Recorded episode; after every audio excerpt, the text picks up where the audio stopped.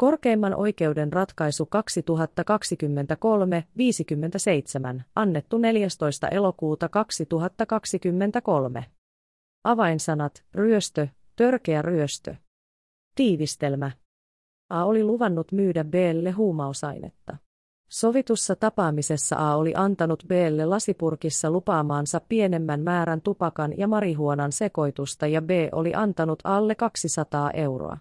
Teemän jälkeen A oli osoittanut B:tä kynäpistoolilla ja ampunut yhden laukauksen maahan. Kun A oli poistunut tapaamispaikalta, B oli seurannut häntä, jolloin A oli ampunut vielä toisenkin laukauksen. Korkein oikeus katsoi, että A ei ollut rikoslain 31. luvun 1 pykälässä tarkoitetulla tavalla anastanut rahoja B:ltä, eikä väkivallalla uhkaamista siten ollut käytetty anastetun omaisuuden pitämiseksi. Syyte törkeästä ryöstöstä hylättiin. Korkeimman oikeuden ratkaisu. A:lle myönnettiin valituslupa. A vaati valituksessaan, että hovioikeuden tuomio kumotaan ja asia jätetään käräjäoikeuden tuomion varaan. B vaati vastauksessaan, että valitus hylätään. Perustelut. Asian tausta. Käräjäoikeus on katsonut selvitetyksi, että A ja B ovat sopineet huumausainekaupasta. A on antanut B:lle lasipurkissa tupakan ja marihuonan sekoitusta ja B on antanut sovitun kauppahinnan 200 € A:lle. Teemän jälkeen A on osoittanut B:tä ladatulla kynäpistoolilla ja ampunut yhden laukauksen maahan. Kun A on poistunut tapaamispaikalta, B on lähtenyt seuraamaan A:ta, jolloin tämä on ampunut pistoolilla toisen kerran. Käräjäoikeus on katsonut, että A:ta ei voida tuomita ryöstörikoksesta, koska kysymys ei ole ollut anastuksesta. Käräjäoikeus on lukenut A:n syyksi laittoman uhkauksen.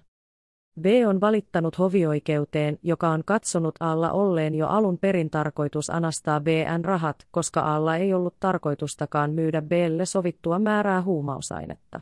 A on pitänyt B:ltä anastamansa 200 € uhkaamalla välittömästi käyttää henkilöön kohdistuvaa väkivaltaa. Hovioikeus on lukenut A:n syyksi törkeän ryöstön. Korkeimmassa oikeudessa ratkaistavana oleva kysymys. Korkeimmassa oikeudessa on ratkaistavana kysymys siitä, onko A anastanut B:ltä tämän rahavarat ryöstön tunnusmerkistössä tarkoitetulla tavalla ja voidaanko A:n syyksi näin ollen lukea ryöstörikos. Sovellettava säännös ja arvioinnin lähtökohdat. Rikoslain 31. luvun 1. pykälän 1. momentin 1. kohdan mukaan ryöstöstä on tuomittava se, joka käyttämällä henkilöön kohdistuvaa väkivaltaa tai uhkaamalla välittömästi käyttää sellaista väkivaltaa toisen hallusta anastaa tai ottaa luvattomasti käyttöön toisen irtainta omaisuutta. Saman pykälän 3. momentin mukaan ryöstöstä tai sen yrityksestä tuomitaan myös se, joka 1. momentin 1 kohdassa tarkoitetusta anastamisesta tai käyttöön ottamisesta verekseltään tavattuna käyttämällä siinä tarkoitettua väkivaltaa tai uhkausta täyttää tai yrittää täyttää rikoksen taikka pitää tai yrittää pitää siten ottamansa omaisuuden. Ryöstön tunnusmerkistö käsittää toiseen henkilöön kohdistuvan väkivallan tai sillä uhkaamisen ja toisen irtaimen omaisuuden anastamisen tai luvattoman käyttöön ottamisen. Rikoslain 31. luvun 1.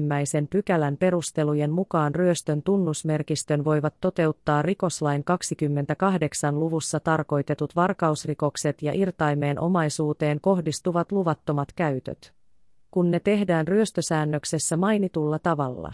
Ryöstön soveltamisala on pyritty pitämään suppeana, toisin kuin rikoslain 28 luvussa tarkoitettujen rikosten osalta yhteinen omaisuus ei voi olla ryöstön kohteena he 66 988 osaa VP-sivu 96. Rikoslain 31. luvun 1 pykälässä tarkoitetun anastamisen tulkinnassa on siten syytä kiinnittää huomiota myös hallituksen esityksen varkausrikoksia koskeviin perusteluihin.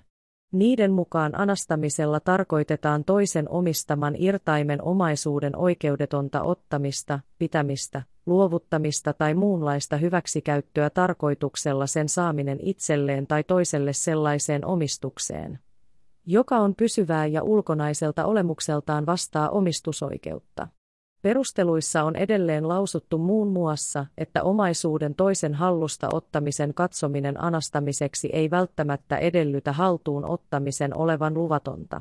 Esimerkiksi silloin, kun tavaraa otetaan sinänsä luvallisesti itsepalveluliikkeen hyllystä, tekijän voidaan eräin edellytyksin katsoa anastaneen omaisuuden jo sillä hetkellä, kun hän ottaa sen haltuunsa, mikäli hänen tarkoituksenaan on pitää omaisuus suorittamatta sen hintaa.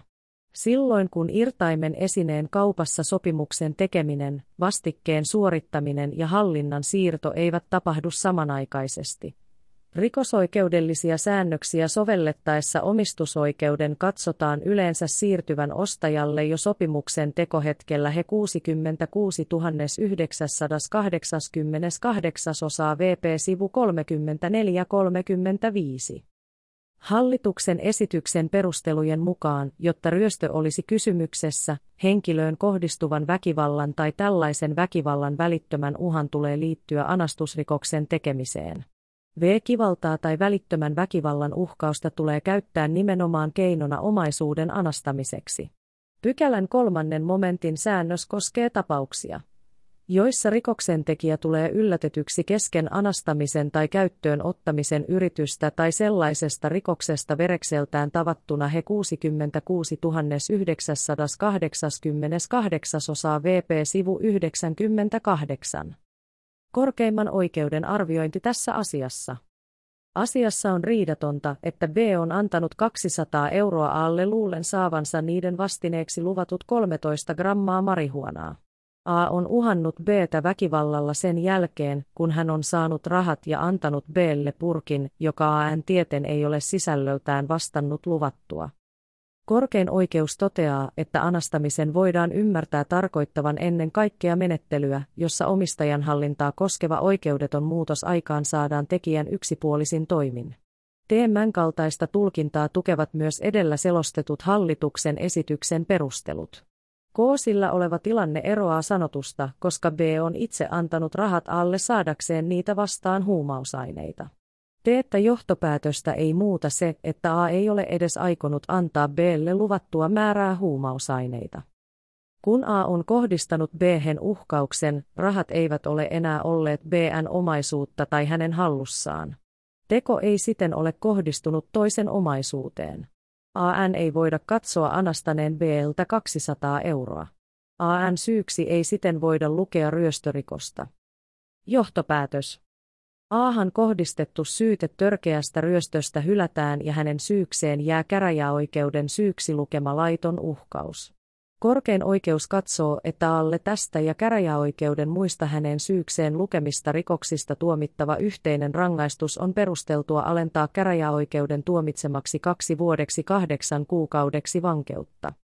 Tuomiolauselma. Hovioikeuden tuomio kumotaan ja asia jätetään käräjäoikeuden tuomion lopputuloksen varaan. Asian ovat ratkaisseet oikeusneuvokset Juha H. Yhä, Ari Kantor, Lena Engstrand, Mika Ilveskero ja Pekka Pulkkinen. Esittelijä Heikki Kemppinen. Tämä oli korkeimman oikeuden ratkaisu 2023-57.